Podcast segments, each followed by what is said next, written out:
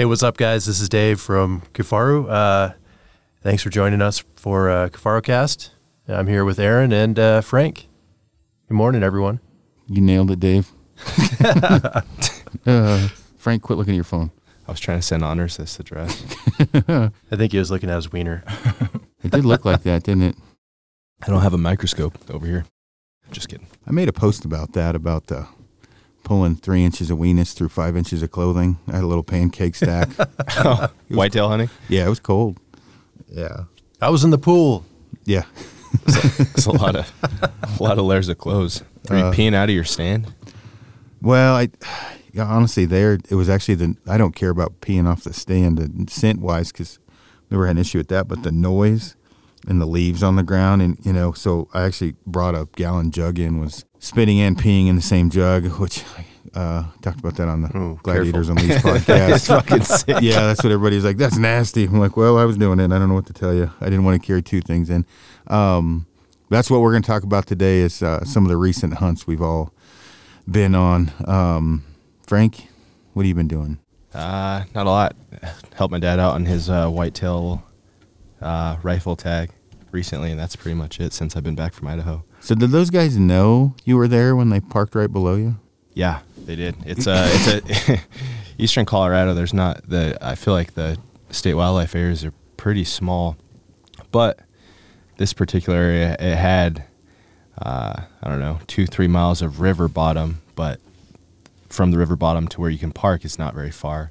So you don't really you're not really walking in very far, but you have a lot of options to go on the river bottom. So it's like agricultural fields that the state leases out, and then um, you know there are little, little roads there for the farmers, but you can't drive in on those roads. You just walk in, and know, my dad's my dad's getting older. He's 72 now, so you know, we park and we walk. I don't know six seven hundred yards and get on these bluffs above the river bottom. It's a rifle tag, so you just get up on these bluffs above the river, and there's all these travel corridors or game trails where the whitetails walk out, and you s- snipe them from up top. Well, this guy dro- walked down to the fields, and he was on this hedgerow of of I don't know what the fuck they are, pine trees or something, and uh, he's not even facing the river; he's facing up, like facing towards us, and the weeds are like five feet tall in there, so you're like uh, we're like sitting there. I'm like, what the heck is this guy doing?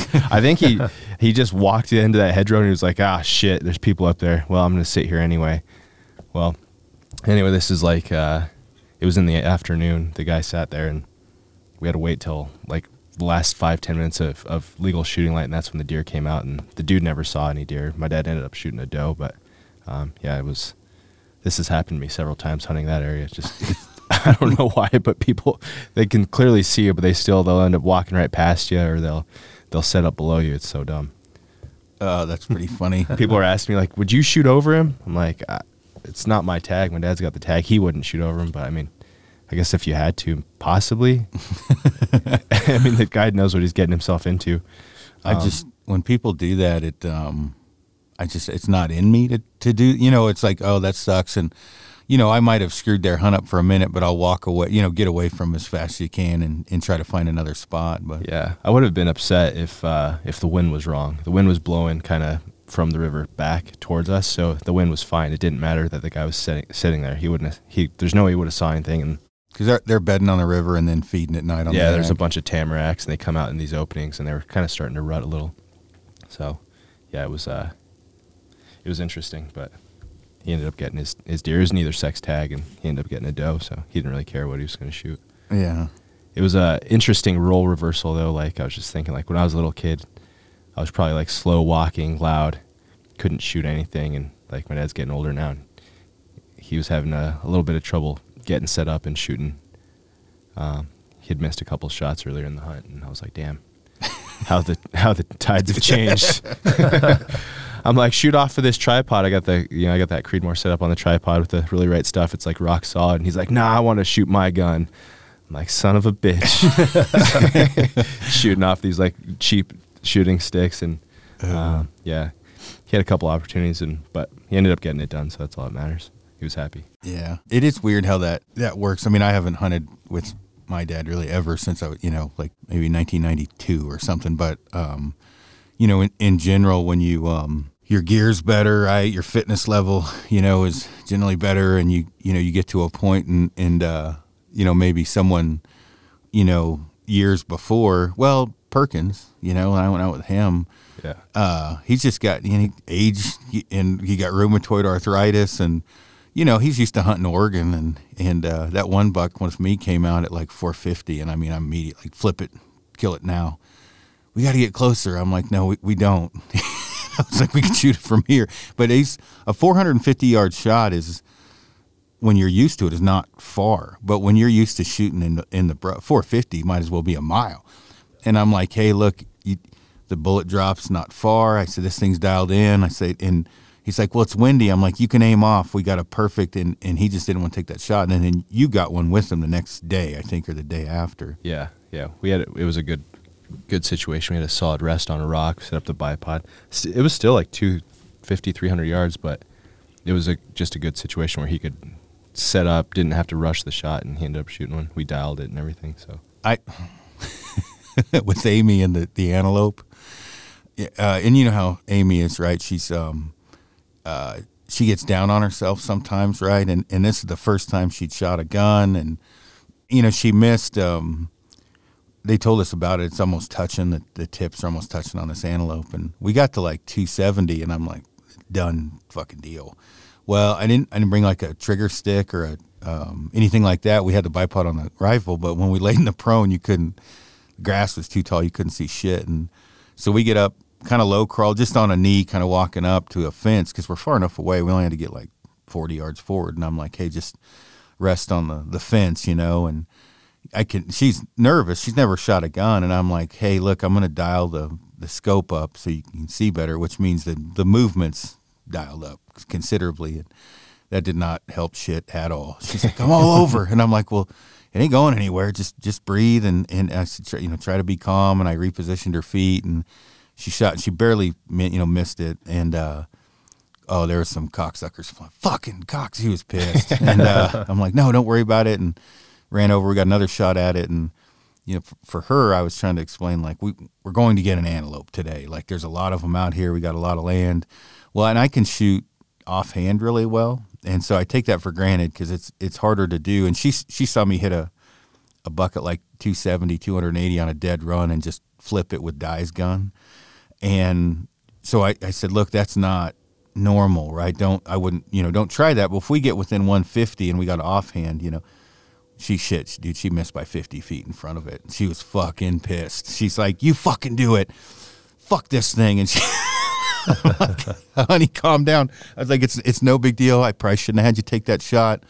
I'm like, we'll get one, and then same kind of deal. We got a perfect rest, and then she flipped that one over. But yeah, it was uh, it was interesting. She shot a good one. She shot it at 425 or 415, something like that. Damn. Hard shot it. Yeah.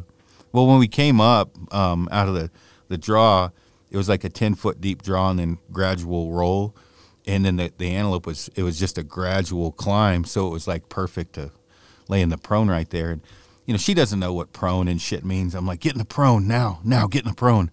She's like, what is that? I'm like, lay fucking down.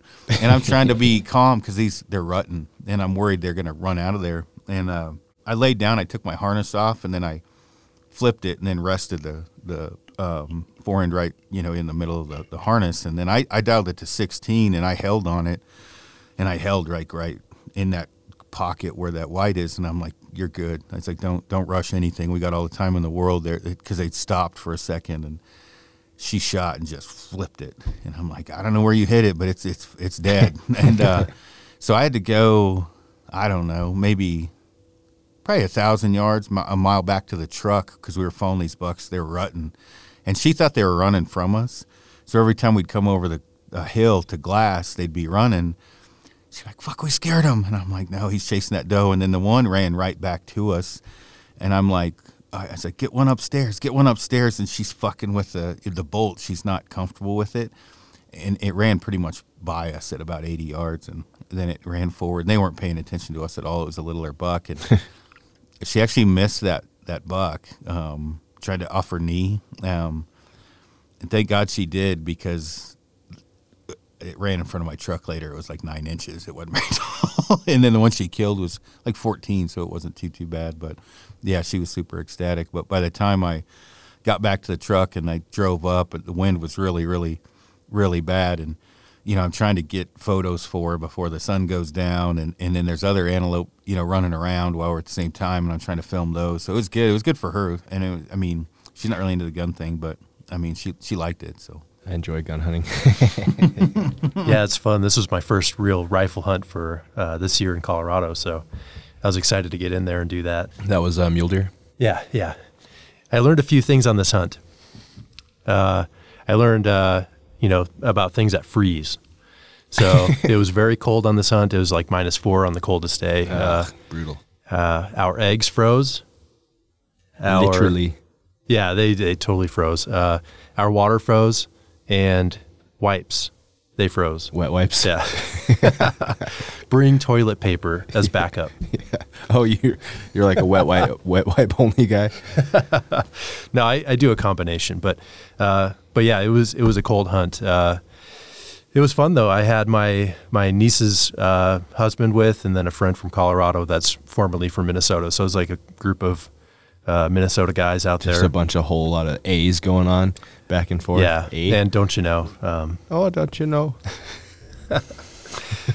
Yeah, uh, it was a good time though. We saw we saw a few deer, uh, not a whole lot of bucks at first. We just started up high, and um, we had a big snowstorm move in, so we moved down lower on the mountain and uh, ended up ended up getting into the getting into the bucks. Uh, everyone was road hunting in ATVs, UTVs.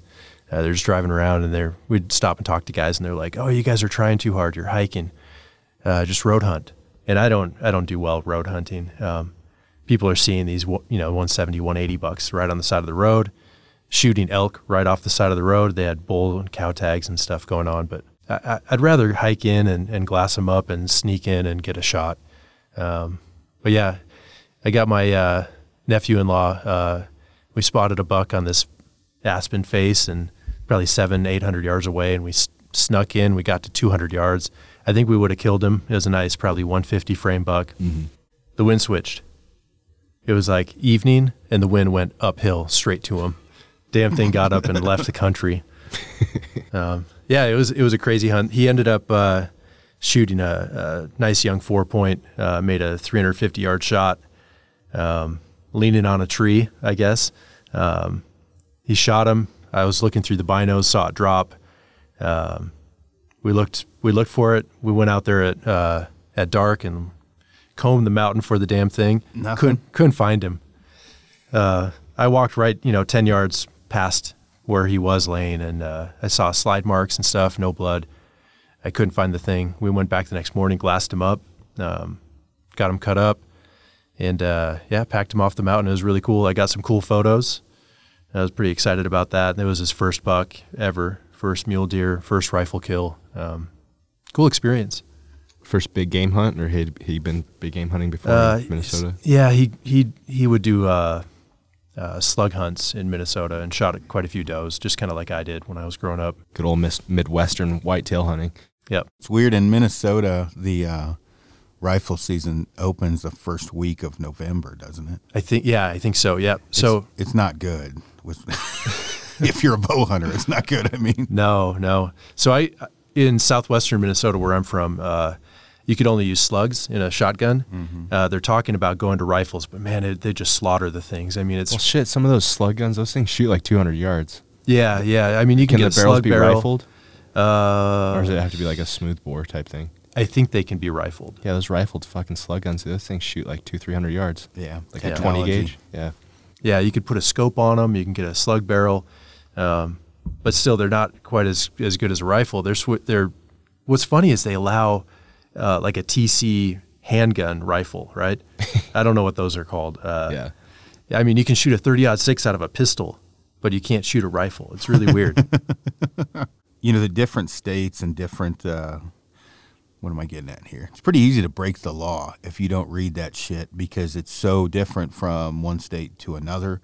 To memorize the the, the, the regulations is about impossible from state to state to state. So I've had to really crack down more, obviously, because you know, the last thing I want to do is you know ruin a career that I've worked hard for by doing something stupid, especially if it's something that you know is is standard in maybe one state and not so standard in the the other. Like you know, recently talking with a few different people, um, the Bowmar situation that's going on, and one of the things that they're charged with is um, Josh. It's on video. He shot a, a buck and he hit it uh, high back, same where Amy hit that doe, and um, it was last light, and they went back the next day to grab it, and there was a, a gun in the, the vehicle on video, and I think that's one of the things they were charged for is him finishing off. Now, I mean, it, it was just the video. The, the, gun was just in the truck, right? There's no, and uh, you know, so I'm like, that makes me worried to have a fucking gun in the truck because I always have a rifle in the truck. Not always, but I mean, certainly when we're down there in like Texas for coyotes and shit and whatever else, or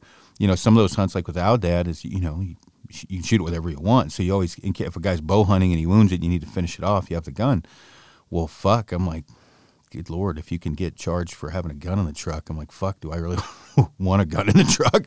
Um, so I, those are the kind of things paying attention to the different things because it's legal to do, but um, yeah, I I uh, I worry more and more. So I definitely I make a lot of phone calls now just to make sure I'm not doing anything squirrely, and especially like where you're coming from Minnesota to Colorado, it's a lot different. Um, you know, as far as game laws and regulations and everything else. I saw some something on social media last week or the week before. A, a huntress girl was hunting in Idaho.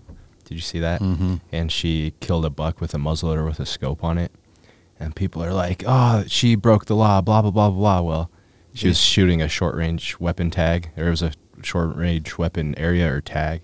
So you can use a muzzleloader with a scope on those tags, but not on a muzzleloader only tag. So there's like all these different tags that you can get in in uh, Idaho, I guess, and it could, a short range weapon would be like a pistol or a muzzleloader with a scope, I guess, or I guess an art or archery equipment. So she ended up killing that buck with a, a muzzleloader with a scope, and like people on social media were immediately writing her off and saying that she broke the law, and it was like this big deal. People were like tagging CVA muzzleloaders and like all kinds of shit, and people were posting about it.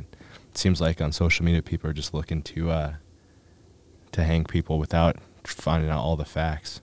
Yeah, it seems like I, I, and I wish it was this case, you know, innocent until proven guilty, but it's certainly uh, not that way. And the the one, you know, it wouldn't take much to um, get into a position of, uh, you know, if for example like that, like how much did that hurt her in the 25 minutes it took people to figure out she was legal? You know what I mean? How much bashing went on, and how much people saw that at face value and then discarded it and didn't research and then next thing you know there's rumors about you know oh yeah she poached that or whatever and it, it's it's pretty pretty bad right now i mean from everything i see. And some people are guilty and you know they get fined and they're guilty. I mean whatever but some of the other shit i see go on is a little bit alarming. Um, i have no doubt in the next 10 years i'll break a law if not one or more on accident. You know minor laws when i say that like well in Colorado, you fill out your tag and then you put the tag. Do you keep it in your pocket? Do you put it with the meat? Do you put it on the horns? Like a lot of places, you're supposed to put the tag on the horn, but in the case Colorado, you put it. It's got to be with the meat. And there's some leeway there as far as you can have it in your pocket until you you know whatever, but you you're supposed to have it with the meat, and then when you debone, or well, no matter what, you have to leave the sex attached to a, a large portion of meat. Most people don't even know how to do that. Um, you know, when they're deboning. So it's there's a lot a son of, of a bitch to do.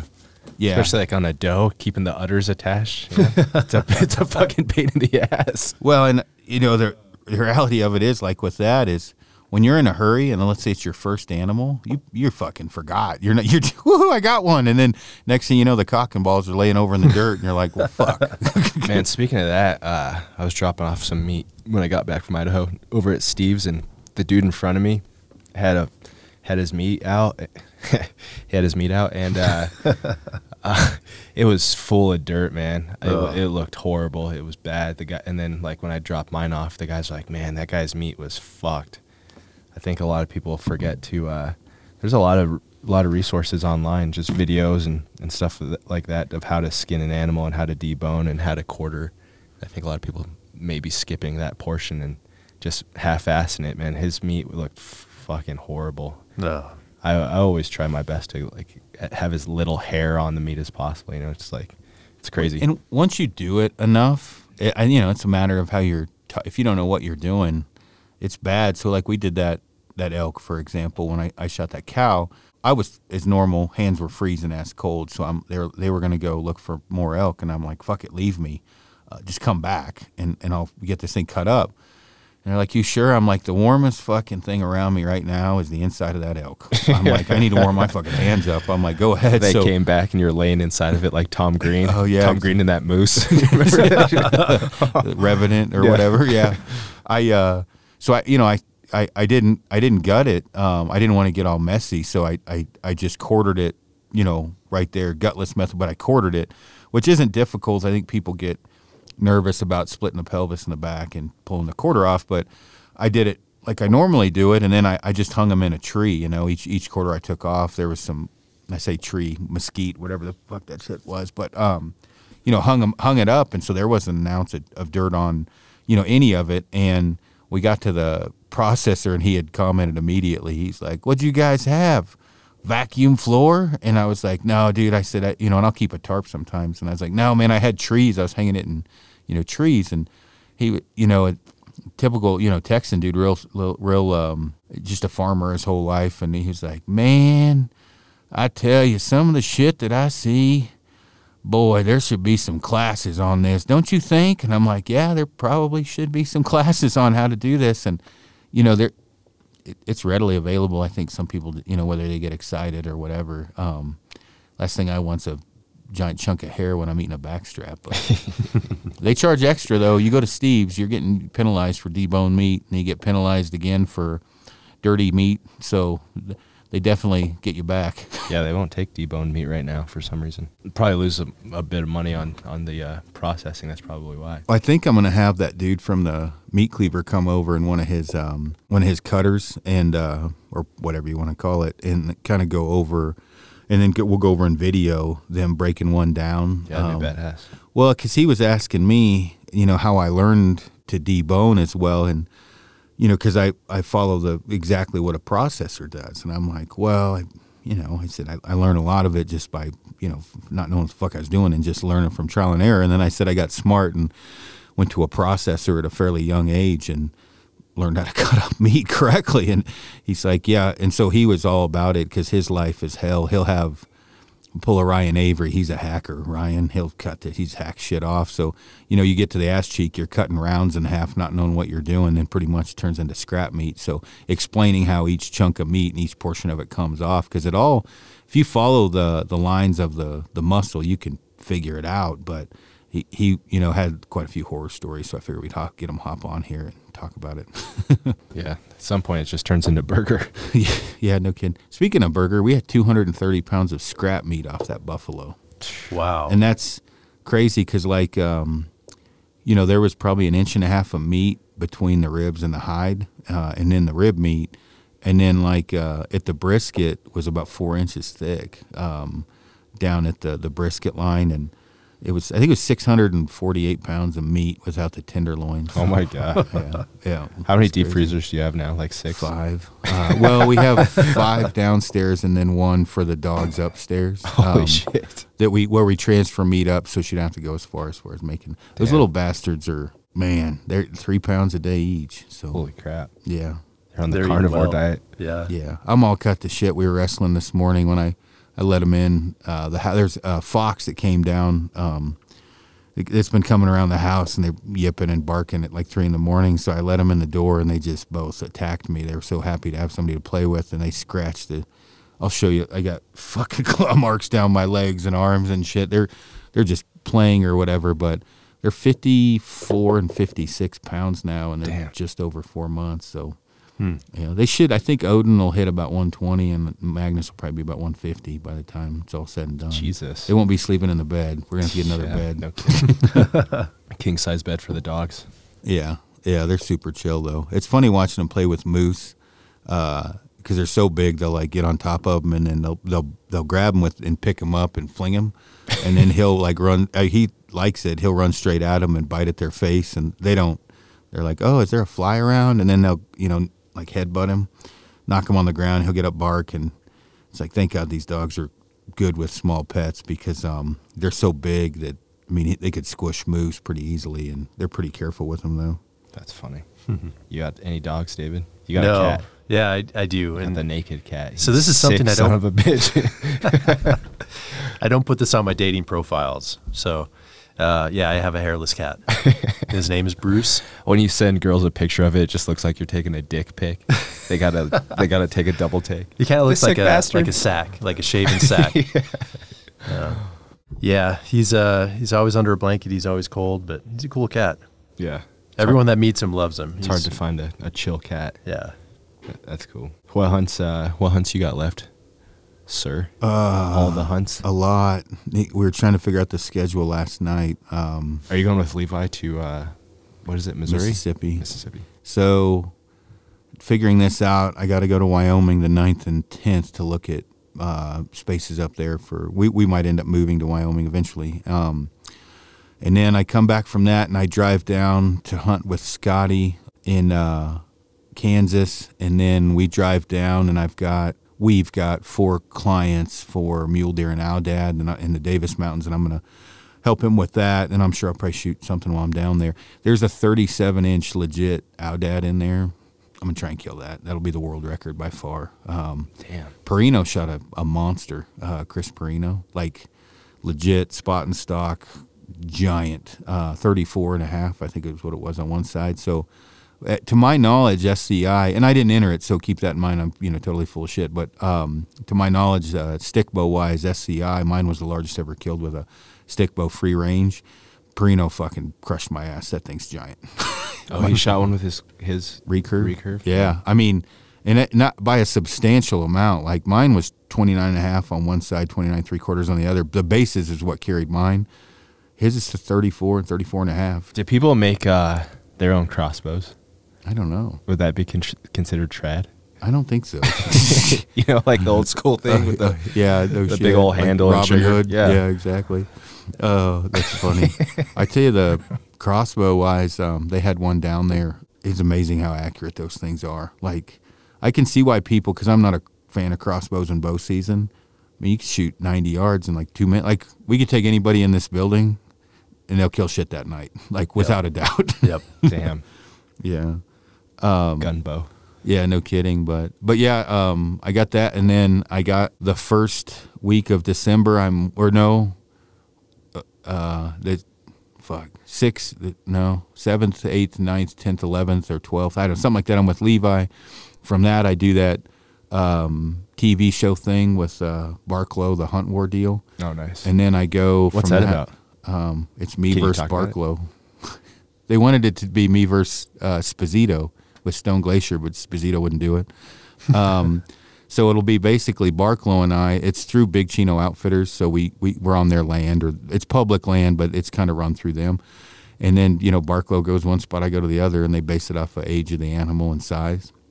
The thing with Barklow and I is I'll sneak over and help him till he kills one, and then he can come over and help me. And but um, For deer? for deer, mule deer. Uh, so actually, I have five mule deer tags left. Um, Wow. I uh, so for so I have that one, and then I have a, a hunt with Corbin's Archery. Uh, he's a psychiatrist, and uh, so hopefully he doesn't put me on the couch while I'm down there. But that popped up. Hypnotize you and shit. Yeah, no shit. Like you you are fucked up. I'm going to hypnotize you. But uh, so I do that with um, the hunt war thing, and then I go with uh, the guy from Corbin's, I think, and then I go on another mule deer hunt for Amy and I. Um, and then from that mule deer hunt, uh, I have another one if I can fit it in, and then I go to uh, with Big Chino again in January. So hopefully, and then I have the one I have right now, uh, which is here um, that I was telling you about where the drive down. So between and then I've got some whitetail hunts, and then I'm you know guiding our Dad from mid January through March with uh,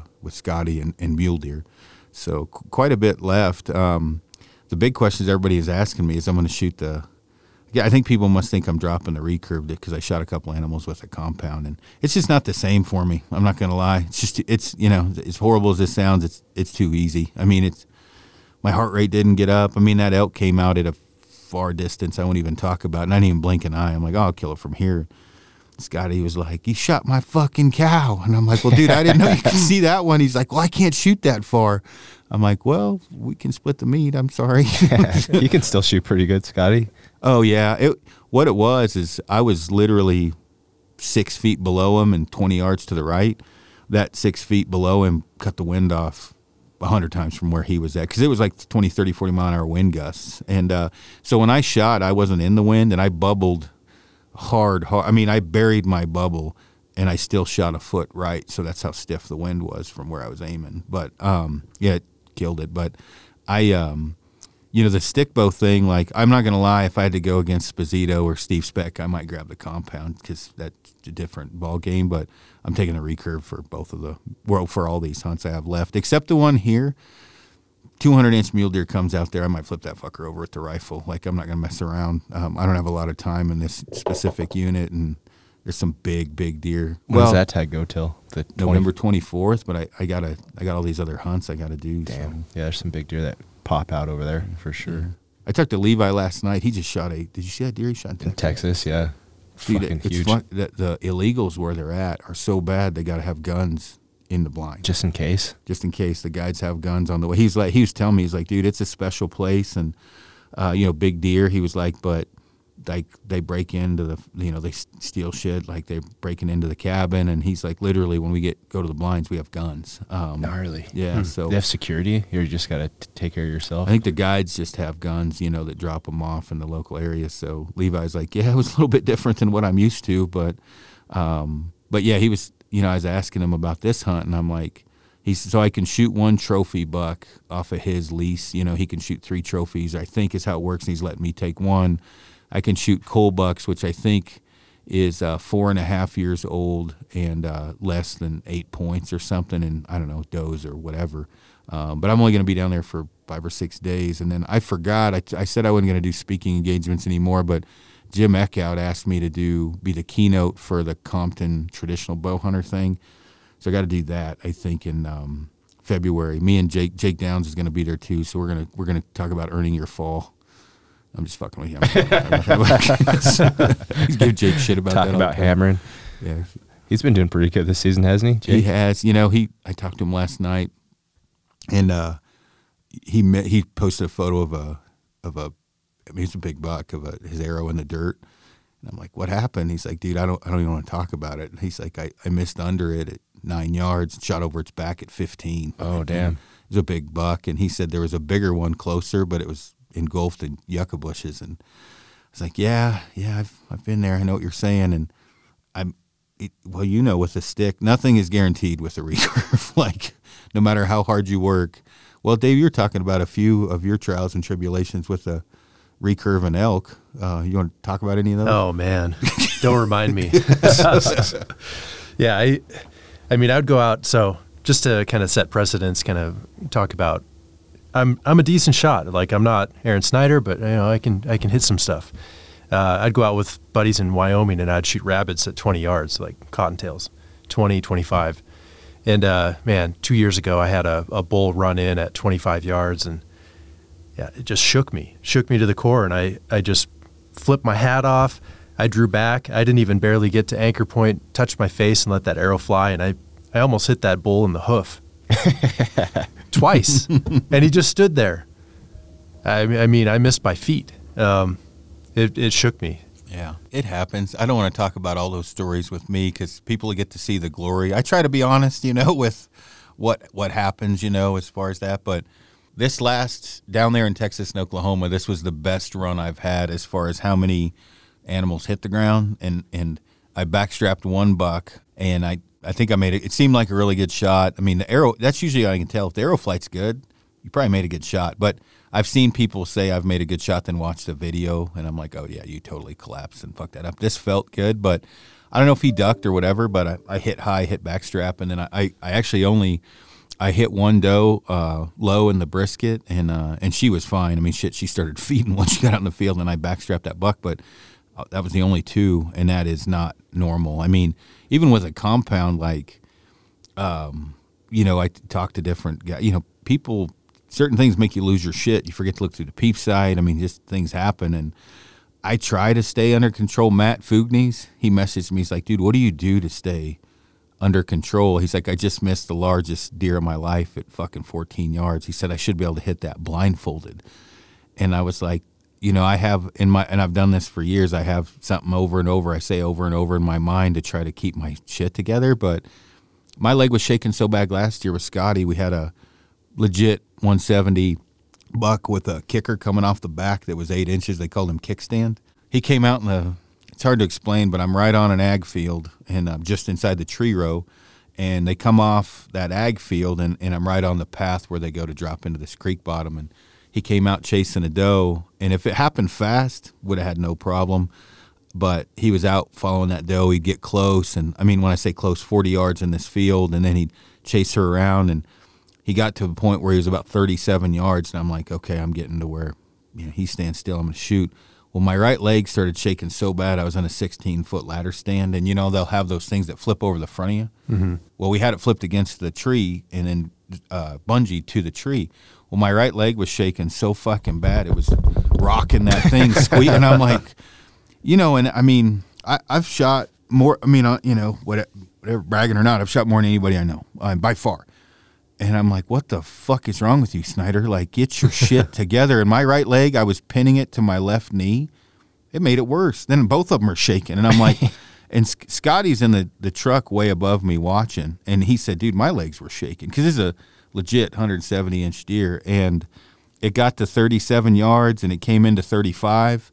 And literally at that point in time now, I've got my right elbow against that stupid bar to get it to stop making noise thank God there was some wind, and I finally got to where my leg was semi not shaking, and I and I don't hardly ever get typewriter leg, and uh, another buck came in behind me, and that deer bolted straight to that buck, and they started fighting out of range and got in that creek bottom. I never saw him again. Well, I saw him the next day. I never killed the buck, but you know, I tell people, I'm like, everybody gets nervous. It doesn't matter. It's just certain things, like me in the tree stand, gets me more ner- it's more nerve wracking than than uh, than anything. So yeah, it seems like for me, it just like the longer you can have to to look at the animal as mm-hmm. it's coming in, uh, it just I I would fall apart. Yeah, especially with the recurve. That's what makes it fun though too. If you stop getting that feeling, then it's not as fun anymore. It's true. The adrenaline level is definitely different for me with the recurve. Like I just don't get excited that much with the, the compound. Um, yeah, I shot one buck with the compound, and I, I brought it just because that specific set, the deer seemed to kind of circle around at that 45, 50 yard range. And so it was, it was actually pretty comical. I had, uh, I don't have a bow quiver uh, for my compound, so I had the Safari Tuff back quiver. And then I had my recurve. Um, and then, so the shape charge was on the side of, um, you know, the stand. And then I had two easy hangers coming off, and I had my recurve in one, my compound in the other. And then I had that Svarta. Anyway, it looked like wind chime. Shit was slapping me, blowing around, and so that uh, that that buck came out and he was circling at 45, 50, and I grabbed the compound. He got on a doe and ran under, under me. I shot him at nine yards. I, mean, oh, I should have had the, the stick, but you should bring that spear next time you go to Texas or something, just in case one walks right underneath you and just drop it. I think we'll. I think I'm trying to spear a buffalo next year. Um, that'll be interesting. You should do it on a horse, horseback, with yeah, a loincloth. Yeah. I don't even like riding a horse, let alone with a spear in my hand. I'll fuck around and spear my own foot. Oh, gnarly. uh, yeah, the trip down there was pretty, pretty, pretty cool. I was, uh, I was surprised. I talked about it on Luke's podcast. The that first shot I took on that big forky there's two things I was surprised. The first, I, I just posted uh, first whitetail of the year, made an amazing shot, and took him out of the gene pool, kept the, the landowner happy. Dude, I got this scathing paragraph of, you know, no, he posted publicly. He's like, not everything's going to be a booner. Why are you making excuses? And, all, and I'm like, I messaged him and I said, hey, man, uh, you might want to keep your mouth closed till you learn who you're talking to. Like, I'm the last guy that worries about what he shoots. I just shoot what makes me happy. I just posted that to kind of tell the story. There's no, I mean, I don't like you search back. I don't need to make excuses for what I'm shooting. I just shot what I wanted, and uh, he literally, like typical millennial, comes back as the victim. I can't believe you're talking to me that way. I'm not going to buy a Kifaru product, and I'm like, dude, I don't know what you're talking about. I didn't threaten you. I'm just telling you, like you, you know, my my football coach said it's better to be stupid than speak and remove all doubt. Like I'm not the guy that. I mean, I'm all about people shooting what they makes them happy. I don't care. And I said, I just telling a story. So I blocked him. Next one was that shot was unethical, and and I had several people tell me I ruined all the meat by taking that shot, and I'm like, what the hell are you guys? Are you guys throwing meat away because because that shot's lethal? It went 50 yards because you. It, it is a difficult shot. It's not one you should take all the time. That's why we did that video yesterday. But I was super surprised that I got you know people that you know basically like hey you you gut shot it and i'm like well i also hit lungs and heart you know those are important too you know i, I was like but the other thing too i shot that uh that coyote and you know it's three something um and so we had to drive out and, and then around to get over to it and i i had my camera on and i was just filming hey you know this is where i was at was over here and this is where it was at and it's still alive so we walked up to it and i just threw my phone in my pocket and finished it off well, I screenshot when I walked up to it because it was growling at me, and I posted that photo. I probably had 15 people message me. What a, they didn't ask any questions. They just were like, "You're a total piece of shit to let an animal suffer." And I'm like, I didn't do an entire photo shoot, and I was honest with the guy. He said, "Did you walk up and take that photo?" And I was like, "Yeah, man, walked up. I didn't know it wasn't alive. I thought it was dead. Walked up, and I said video camera was on, and and then he just fired back, said, "Well, you're a total piece of shit." And I was like, well, you know, I'm trying to like take a step back and think, put myself or, or multiple other people in that situation. It flipped over. We thought it was dead. So, I mean, I was surprised that, that nobody even messaged me about what happened. It was just a screenshot off the video, um, which it is what it is. I'm, I'm not, you know, whining. I was just like, wow, holy cow, it's a learning experience for me because I, you know, of course I was there, so I should have put more context in it, but, you know, it's pretty wild. Should we get him on? What's that? AJ. Yeah, we can. Hold on. We have AJ Dubay in the house. Get in here, AJ. What's hey? What's your um, current name on social media? Oh, AJ Dubay semi-official. It's, uh, AJ Dubay semi-official. Just came into the house. It's changed. It was uh, what was it? Backcountry fatty. I got self-identification PH fatty. issues. Hey, scoot that thing a little closer to you. Oh, what do I do with my hands? Well, it's not on film, so you can do whatever you want with them, really. Okay. uh, shit. Oh, Uh, good lord. Hey, so AJ, you're in Montana. yep. Great Falls. Grew up in Helena, and now I live up in Great Falls. Gotcha. You shot a what? You shot a spike this year so far? Yeah, glorified spike was all palmated, and I don't really want to shoot a spike, but it was one of those that it looked cool, and I just got bloodthirsty. It happens. Yeah, it Believe me, I know. Yeah, I blacked out and just started flinging arrows. So How'd that that whole sequence go? Didn't you hit it in the leg, then got back on it? no, I first shot in the tree, then one went in the leg, and then I finally pulled my head out of my back pocket and put it down. So Yeah, trad flags everywhere. yeah, it, it happens. Um, I remember when I first watched. Uh, well, I, Frank and I talked about it. it. Was it was the hunting god Karma talking shit about South and collapsing and missing those deer, Right. and then that that high country that 2018 i think i missed three bucks and i'm like okay i should i'm never talking shit about south again i, I mean i talked to it south was laughing 'cause, geez, it uh adrenaline and everything else going on and we were just talking about that shit can go downhill quick Yeah, yeah, it's crazy. It's like you practice and practice, and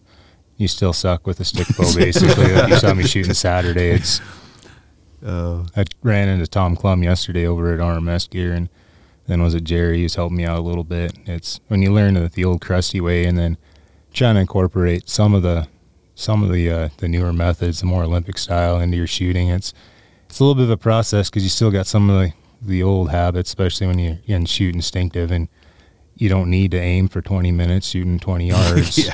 but they want you to hold back a little bit longer. I'm like, well, I'm on target. I know the arrow's going to get in the same zip code. I don't want to keep holding the full but everybody's got their own method, I guess. But yeah it, and I, it really just uh remember lander giving me crap about holding back and it wouldn't work and you know it obviously works um my thing that i tell most people is you can take any um any guy using the olympic or or whatever style you want to call it whether you use power archery or the uh, the nts system or whatever you can get those guys to snap shoot no problem you can't get a guy to snap shoot to to do NTS. Like Lander Right. has to close his eyes to hold a full draw. Right, exactly. Yeah, I've gotten shooting that bow I got from you. That's helped me out dropping down jaw weight. It's helped me out giving the, especially trying to make the longer shots. It's really helped out a lot, and then incorporating more of that that clum style.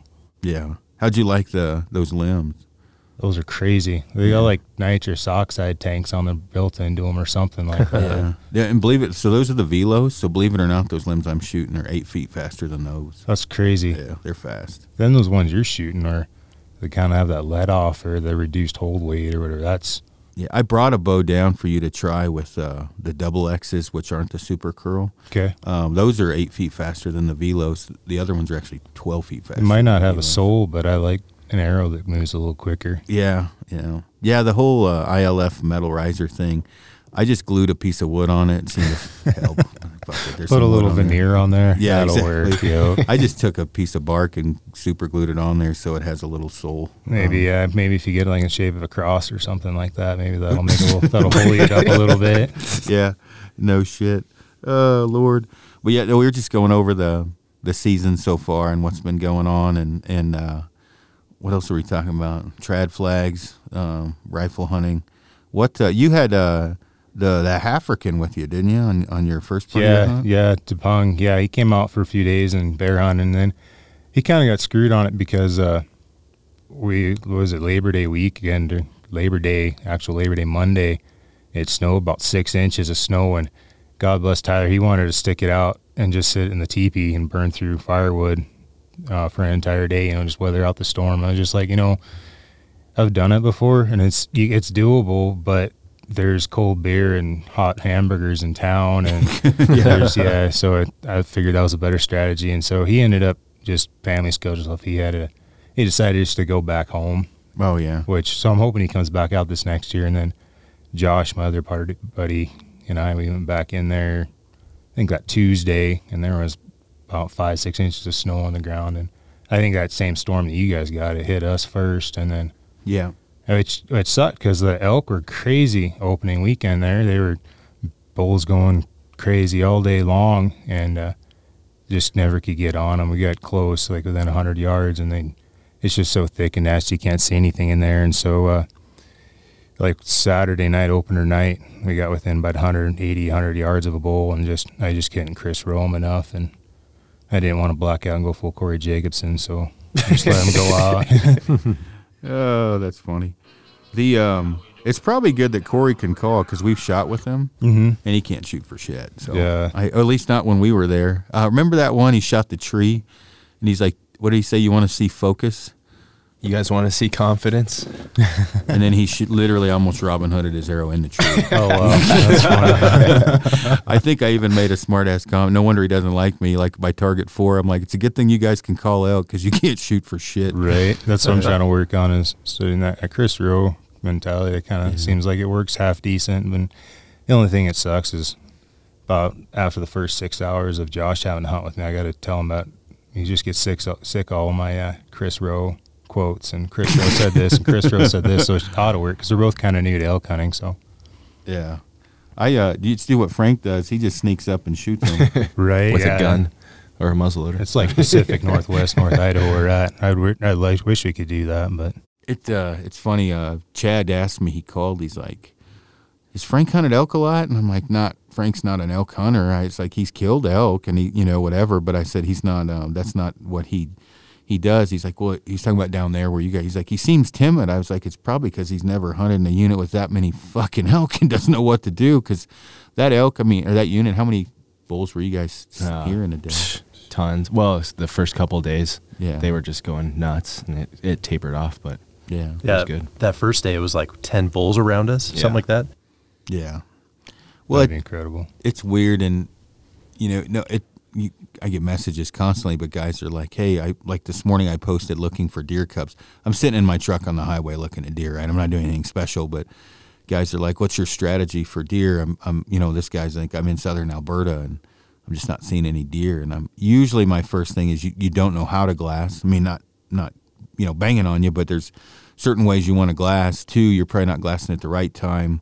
Uh, you may not have the optics you, you need. And i would say i don't know how many times we make fun of people when I say make fun, but how many guys go into an area and say, "Man, we didn't see anything," and they're just not spending the time behind the glass. And Frank Frank picks up way more than I do. Um, what we've known that one guy went in on that fucking high country buck hunt that we know bucks were everywhere. He didn't see a deer in ten days, and uh, that I mean that's saying that's hard. That's I mean you almost have to try not to. Where we were in there and we were spotting well probably 10, 12 bucks a day. Um, but you know You have better optics, higher quality glass than the other guy. Yeah, and I think you know we had we had higher quality experience, right? As far as you know, just you know glassing because, well, poor Frank, right? When after he killed his, what are you probably glassing eight hours a day for me? Yeah. Um, I'm glassing with you for the first two, and then maybe three going on stocks, and then, you know, I tell people you glass for 14 hours a day, but I don't think they believe you. But we're maybe not the entire time, but pretty much all day you're you're glassing and. If you're, if you're not ready to do that, there's some hunts you probably won't be super successful on. Back starts to hurt for sure. Yeah, yeah. Well, and that's also another thing. Arguing with about optics and everything else is, if, if you know, if you don't glass for that long a period of time, you're probably not going to get migraines from your current glass if it's a lower quality, or you know, headaches. But you you spend that much time behind glass, then you're you're probably going to get some headaches with lower quality stuff. Yeah, those binos I got from you, those high end Bushnells you got, those are those are pretty fancy. There's incredible the stuff you could pick out with that, and just no eye strain. My only thing is just like ADD kicks in before the eye strain will ki- ever kick in. So Yeah. Well, I mean, I, I would say on a you know a general like a mule deer hunt, I'd say at a minimum four hours a day you're glassing at a minimum. Um, it seems to go by pretty fast, especially in the morning. You get up to your glassing spot and you're glassing, and before you know it, it's fucking. by the 10 way, a.m., Frank's 11 a.m. glassing spot sucks dick to climb to. it does, man. It takes it's right above my camp, and it's like it takes you 30 minutes just to get up there in the morning, and it's right there. It's just so steep. steeper than the It's- fucking it's- back of Christ's head. It's straight up uh, this grassy slope, and then it's wind blown. There's nothing, you know. You're just taking it right in the ass with the wind, and it. Uh, but you can see everything from there. Yeah. Um, that's where when I glass the those one bucks up, it, it's hard to explain. But you know, Frank told me about the you know this before. What you you glass them, you know, and then you basically have to hike back out, cut left, climb over another mountain, go down, and I don't know, probably what two and a half miles total, maybe two Yeah. miles. Yeah. Uh, it's a shit show. It sucked. when I shot mine, I was by myself, and I um had camp here, hiked back. Was that a probably a mile? Yeah. mile and a half. And then you climb up over. So on the way up, I dropped my shit, climbed up and over, and then went down, and that's probably 800,000 yards. Fuck, I don't know, whatever it is. I shot that deer, but I just had that bane, and uh, I was too lazy to go back and get my pack. So I'm like, fuck it, I'm just going to figure it out. I had that bane so stuffed. I, I had the zipper tied across, and then I had one game bag in my left hand and, and climbed out. And then I think I called you to see if you wanted if you wanted to come help. And I think I, I said I'll be by the creek, which was a lie. And I don't know what I had probably in my pack, maybe 110 pounds or something. So it started to snow, and I'm waddling my fat ass up the hill trying to find flat ground. Fuck, how far did I go before I? There's no flat ground down there. fuck no. it's, all, it's so steep. I felt bad to get because I, when I finally got to camp, it was getting dark and it was snowing, and uh, so I built a fire, tried to warm up, got inside my tent. I think I cooked like three top ramens and at one time or whatever the hell I was eating, and then you got there before I could see your headlamp before the sun came up. It was fucking cold Yeah, when it you. was I was cold. Yeah. I was surprised you were wearing as little as you were coming across that windswept ridge because it was pretty chilly. Yeah, it was pretty nippy. Yeah, that spot's cool though. It's like uh, kind of like a knife edge ridge, and it's got like cliffs, but there's like a little gap where you can pop over, and there's tons of deer beds right there. Yeah, there is. Well, when you first, I went up there first to glass, and I, I poked my head over and was is was glassing down there. I didn't see anything, so I went back to where the you know camp is, and I think I texted you. I said, "Dude, don't come. Uh, there, I can't find any deer because it was later in the season." And then I think five or six uh, bucks came up over the hill, and I ended up shooting that one. But I don't know what made me. Why are we even talking about this other than that sucked shit in that spot glassing wise? um, Well, you got to like drop down, get on the trail, hike up the backside of a mountain just to get up there. It's it's just a lot of work to get up there. It's pretty good though. I Get got you away from all the people, probably though too. uh, not like you not think. and not in recent years. Too many people Um, keep hammering these days. a lot of hikers too. Um, but yeah, I got some footage from this year's hunt on a GoPro in that same spot. Like nine bucks come out of these trees right in front of me, and uh, I'm like waiting. I got like the uh, you can see my bow. I'm like holding it, waiting to draw. I'm waiting for a big buck to come out, and just like nine small deer come out, and I'm like, fuck. But there was this like really cool wide buck, but it had little tiny forks, and uh, like I think about shooting him, then I let him pass, and then that was like the best opportunity I had all archery season this year and I forgot my phone, so like I wasn't like taking photos and videos and keeping uh, keeping the gram updated. So people are like messaging me this year, "Why didn't you hunt high country mule deer?" I'm like, "I did. I just forgot my phone at home or in the car." But If it's not on the gram, it doesn't count. yeah, exactly. It's like going to the gym. You don't take a gym Yeah, selfie, you don't get the gains. yeah, how's the gym been going for you? You've lost quite a bit of weight in the last year or two, right? Yeah, yeah, 60 pounds. I'm trying to get a little, little leaner, but I don't know. It's doing good. I feel a lot better. It's it's a lot easier hiking. This like chasing elk this year was a hell of a lot easier. Yeah. And then like, you know, I used to be the guy that Aaron makes fun of that's cutting weight off his pack and his gear and he's got 60, 70 pounds worth of fat to lose off his butt. So yeah. so now I'm throwing gear and more food back in my bag and What's your uh, what's your like uh, regimen? Do you have like a a set workout, or is it more diet stuff? I do focus heavily on diet. I track my food really, really closely, weigh everything, and uh, that seems to keep me on track. And then workouts, I just sort of make it up as I go along. I just try and do hiking related stuff like Mm. leg day, and then cardio, and then mix in some upper body. Yeah. So what is the diet stuff? Is it like a just a caloric deficit, or you eating certain foods? yeah, caloric deficit, and then tracking the macros and the, the calories, and that seems to for me it seems to work. Everybody's got their own theory, but ended up working with uh, that dietitian at Kyle Camp, and that really helped me out. And it's cool because that guy's uh, he does some backpack hunting too, and so he kind of understands the needs of uh, how the body works. Plus, it's easier taking diet advice from a guy that's lost 100 pounds himself versus some you know redhead lady that weighs 120 pounds and has never had to worry about her weight before. I've, I've brought that up before, actually. Um, it when you're, you know, like let's if if you've always been big and strong your whole life, it's real easy to tell some stick figure what they need to do. But you, that guy's never been in a stick figure shoes. Well, same with a fat kid. If you're getting advice from a dude that's had six pack abs since birth, trying to tell you what to do, I'm like, you know, I really want to talk to some fat fuck that got skinny because at least he knows where how I feel, you know, Exactly. or whatever. But right. uh, you just got to do CrossFit. Yep. Yep. Keep hammering. Run. I can't make fun of it anymore. Um, how long were you doing it? you still doing it, Frank? Mhm. Yeah.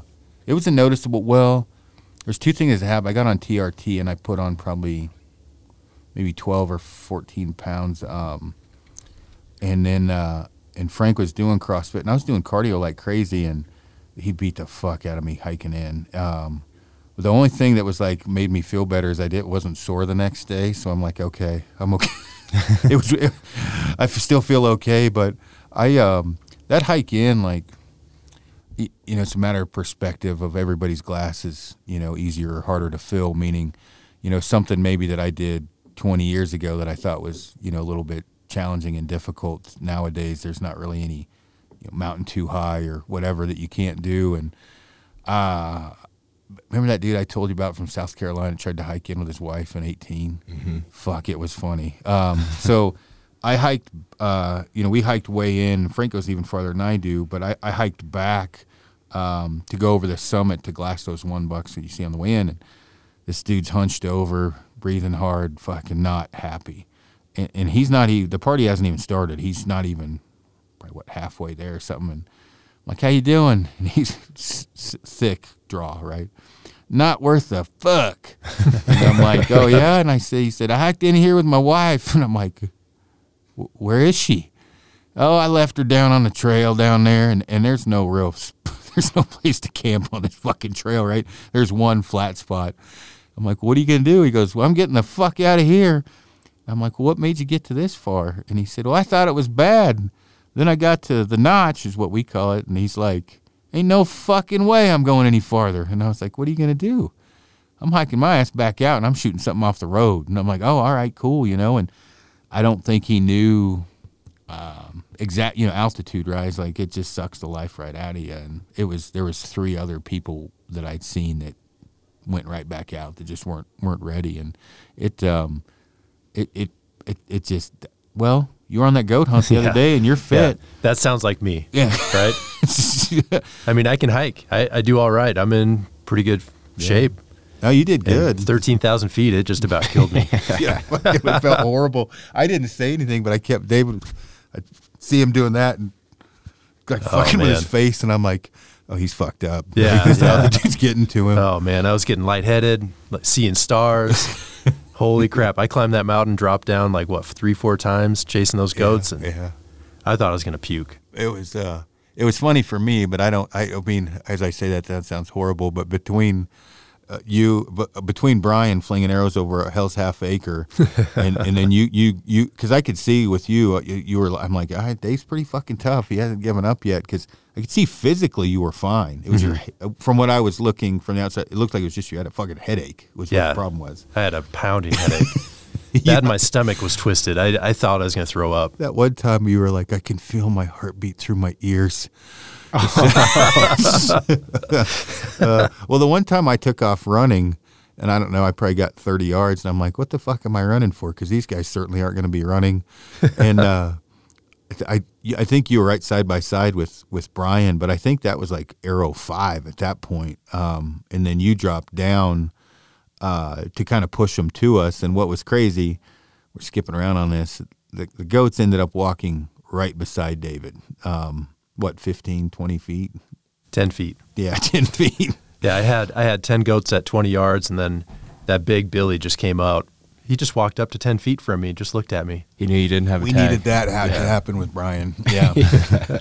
he ended up getting one the next day, though. Yeah, he did. Yeah, he was a good sport about it all. I I think a lot of people would say to fuck hunting after after Oh. a day like that, but he uh he was a good sport and had a good attitude. Oh, he's super cool. I wanted to get him on the podcast. I was, you know, because I, I, I don't ever, I didn't ever, I don't get mad. I just, I laugh, you know, because I'm just happy to be up there. But when we got on that last two, we had two arrows, and um, all the goats, we pushed them over a major mountain range, right? Like they're these guys can't even see us at this point. They're fucking going like way over. So we we get way over there. Um, just over that ridge from where you saw them. There's one more. Anyway, I was like, "Hey, dude, I'll, I'll I'll I'll climb down there and I'll just keep popping up and I'll I'll try and push them to you." Well, they weren't moving, right? So I climbed back out and I I, I actually texted him, "Come up here," but he didn't have service. So I walk over there, we grab him, come back, and and I'm like, "Dude, right below here are all of them.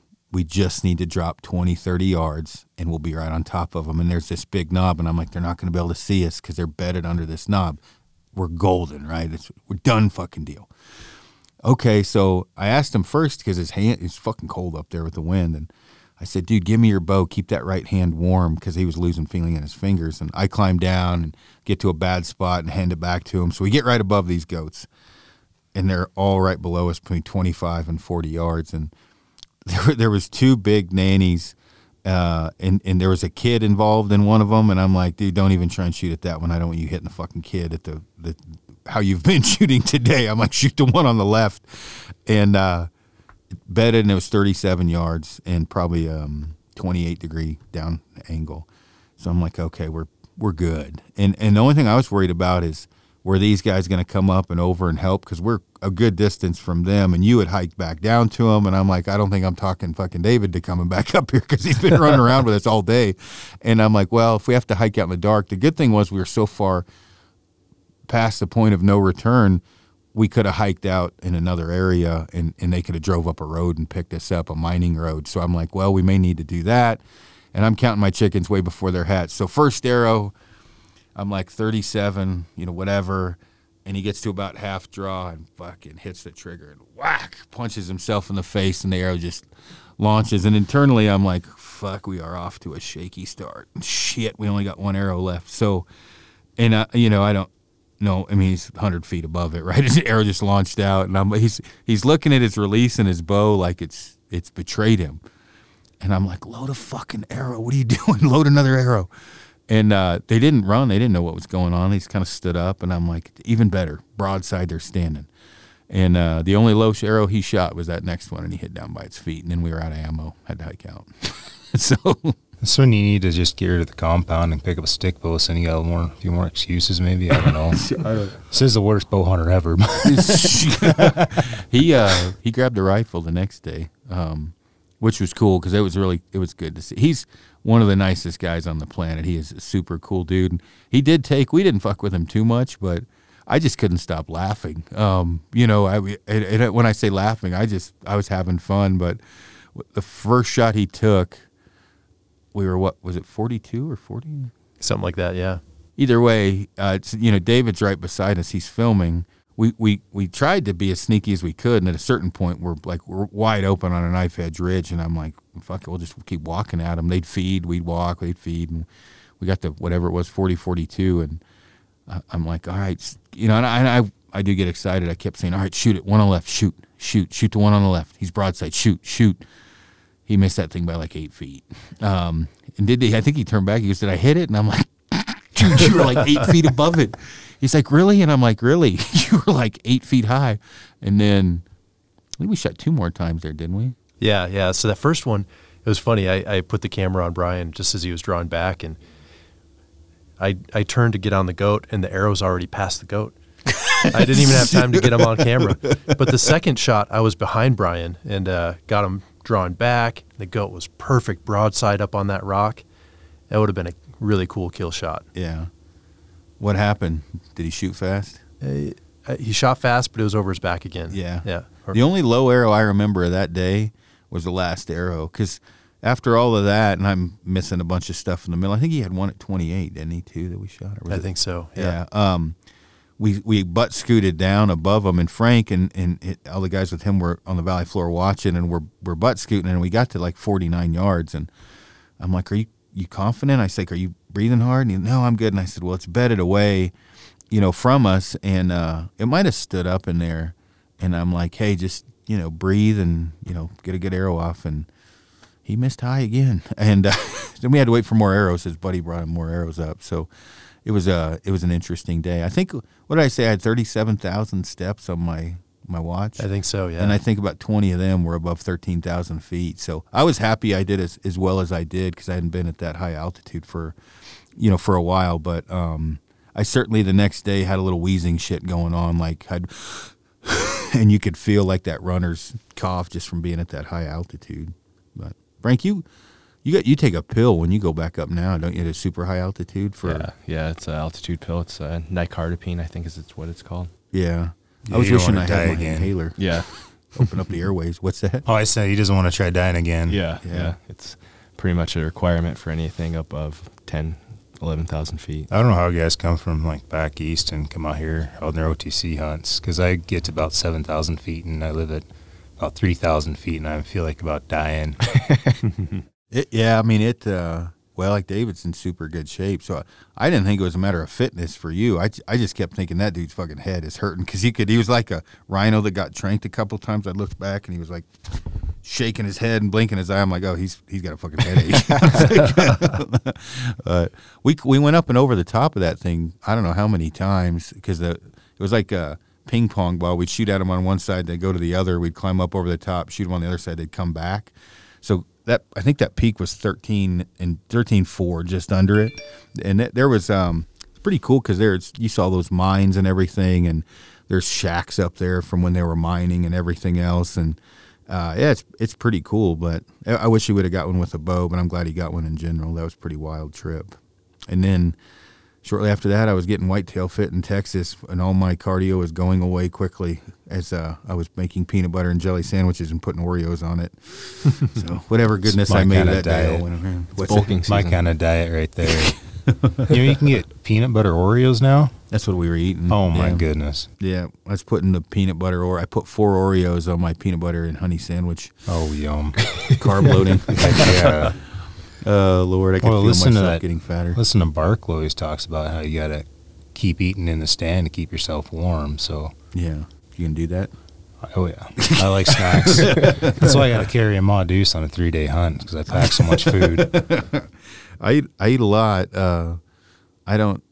You can go long. Frank can go forever without eating. Uh, You seem to eat all of it at one time, though. Is your problem? I got the same Yeah, issue. if I'm sitting there glassing or something, I'm just eat all my food. then I get, I get to like midday, I'm like, fuck, I gotta wait until we get back to my tent to Pace eat my, yourself my meals.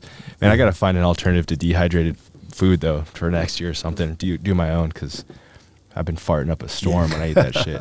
Yeah. Fucking David was suffering through the elk hunt with me. Oh me. man. It's funny you bring that up. I was talking to, you know, because it was you know snowing and you know I was in a Hilleberg Akto, which is a basically a little bit bigger than a Coffin. coffin. You can fit And- in one of those. Yeah, I know, right? And I uh I was putting those chips or those crackers that I have in that three cheese buffalo mac or whatever it's called and I was farting so stinky. I'm like I literally I couldn't hardly handle it myself, right? In this, and I, I'm like, man, my sleeping bag's gonna be tainted. And then, you know, the next morning you wake up and you like unzip, and all of a sudden, like whatever's left over in the bag is just whooshing out the top. I was Dutch oven yourself. same oh, thing. Can I have to come up with a different alternative to, you know, like like you said, make it yourself? Or I'm getting to the point now. I'm like, maybe I'll just make sandwiches or something. you know, whatever. Figure it out. Yeah, for you guys being filmed out there, just remember be kind to the, your your camera guy because they're probably right behind you, sucking wind, going uphill, and man, it's it's tough when that lingers. I was just crop dusting David the entire time. That eight man teepee that can hold a fart pretty good. Josh says after I killed him a couple times, fumigated him. But yeah. Oh were you guys using those peaks last year? The peak refuels or Uh, you, I, we a little. A we little bit used mostly uh, off grid, some peak refuel. I had some element meals. What else do we have? Man, all kinds of stuff. Backpackers pantry. that's Yeah. the stuff that you get in the backpacker's pantry and the mountain house. That's I can't handle that. That other stuff seems like it sticks with you a little better. You know, it's Mhm. not a race at four in the morning to get your boots on, your Crocs on to Go, go to a store. Yeah, I know to go spray and praise. It got it got bad enough at the very end. I, I was just doing the stand, brown rice top ramen and and uh, olive oil tuna. That's kind of a good for me. That I don't fart from that, and it tastes good, and the protein or whatever. It's not quite where you need for the caloric intake to weight ratio, but it's close. And I don't. I can eat that pretty much every meal, and I just put a a big olive oil tuna packet in my brown rice ramen, and I like that, and it's cheap, but um, even that gets old. You eat enough of the same shit over and over and over, it gets old. The other thing too is like I don't know what it is with Mountain House. Some different dehydrated meals. It's like well, Frank brought it up. It's like wiping a marker. Like you, your your ass is never clean. It's Yeah, clean as hell. We just packed in the full on full size packets of dude wipes and then just kept a Ziploc bag in our pack and we And a just squirt refill off the Rinse your yeah. ass off. Yep. Whatever it takes. Yeah. Well, you got anything else to cover? yeah, you guys ever run out of toilet paper or wipes on the mountain? Uh, I have, yeah. Um, ended up losing a couple of shirt sleeves and some socks. Yeah, yeah. I think uh, last year on that aoudad hunt, I didn't run out. I didn't have any, and uh, I, I remember I had that outdoorsman shirt, and the sleeve was gone. And then uh, I posted that song. Was it Journey that sings "Urgent"? So urgent, and I put that on my story. Uh, I've had that happen before. The problem is, is it, all my clothing is expensive. So like, it's not like you're like, oh, let me wipe my ass with my sock. It's a fucking thirty-five dollar merino wool sock, or your, you know, shirt. So like cotton shirts or whatever, like this, the po- cotton poly blend is usually the first to go. But in the case they quit making that shirt, and that was like my favorite shirt, and now I, it's a sleeveless, you know, keep hammering muscle shirt now. 'cause I had to wipe my ass with a sleeve, but. Oh man, yeah. Last fall, I I was up in Utah, and uh, I w- my buddy Jason and I went into town. We got some cheese, pizza, and stuff, and just came back. And man, within minutes of me getting back to camp, I was I was hurting. I ran out of toilet paper. I texted him, and I was like, "Hey, uh, I don't have any wipes or toilet paper." Expecting him to offer some, and he's like, "Well, you better go find some leaves." I was up there for three days, look searching for leaves. What do you What do you do in the fall? What did you wipe with, man? I found Leaves? these like little. The place where I was hunting has a lot of like undergrowth, uh, so they're like these little like silver dollar sized leaves. They're not even as big as like an aspen or something. you like poke through, you know? Yeah, yeah. So, Man. so what do you do in the fall when the leaves are gone and you don't you've got expensive clothing? No kidding. Use John some Wayne. snow it. or something. Yeah. A handful of snow. Yep. Wipe your ass with your finger and then wipe your finger off. Oh, gnarly. man. Uh, Well, what do they do in the Middle East? They use with their left hand or they just use their hand, yeah. Yeah. Shake Yeah. with the left and wipe with the right. Is it? I can't remember. It's I think it's the other way around, but you might be right. Um, but yeah, they. Uh, it's weird when you go, you know, just a hole in the you know ground, and or, you know you go into this. You, you're looking for a toilet, and there's just this hole, and I'm like, man, I don't know if my poop is that accurate. This could be interesting. Yeah, do you like take off a pant leg, and then like kind of so you don't shit on your pants? Pants, yeah. possibly. Can I at least get a stool to rest on, help my aim? yeah. oh, Have a Lord. hang bar or something. Yeah, no kidding. Oh Lord. Well, cool. Um, we keep getting. Are you getting the uh, overseas people bugging you much, Frank? Uh, like spam. No. Um, for uh, to move uh, Kafaro to China, like uh, Oh, we'll make your yeah. bags, whatever. Those have been coming through like crazy yeah, we lately. get that shit all the time. Yeah. But anyhow, well, I got to get. Uh, what do I got to do? Oh, that bow. We gotta yeah, the bow out. and them sticky rests, and Well, you got fucked on that because I forgot to bring them. that's all right. Try again tomorrow. Yeah. Um, and then we got to do videos. What are we videoing today? Oh, I was going to do video setting up top to bottom a recurve, how I do it, and serving. I, I showed AJ how to serve the other day. I think you'll remember how. I'll have to look on YouTube again. It's one of those things I think you got to actually do it. At least like- that's how I learn. I got to actually screw it up a couple times myself, and then I'll be like, oh, okay. It's like math, too. You Well, then I'm screwed. it. Yeah, there's no way in hell. I got that that math dyslexia that Kevin Hart had in that one show at night school or whatever. That's bad. Oh, Lord. Well, cool. You guys got anything to add? I don't think so. No. No? All right. Well, I'm going to go make a coffee and play with myself. So, all right, everybody. Thanks for tuning in. See.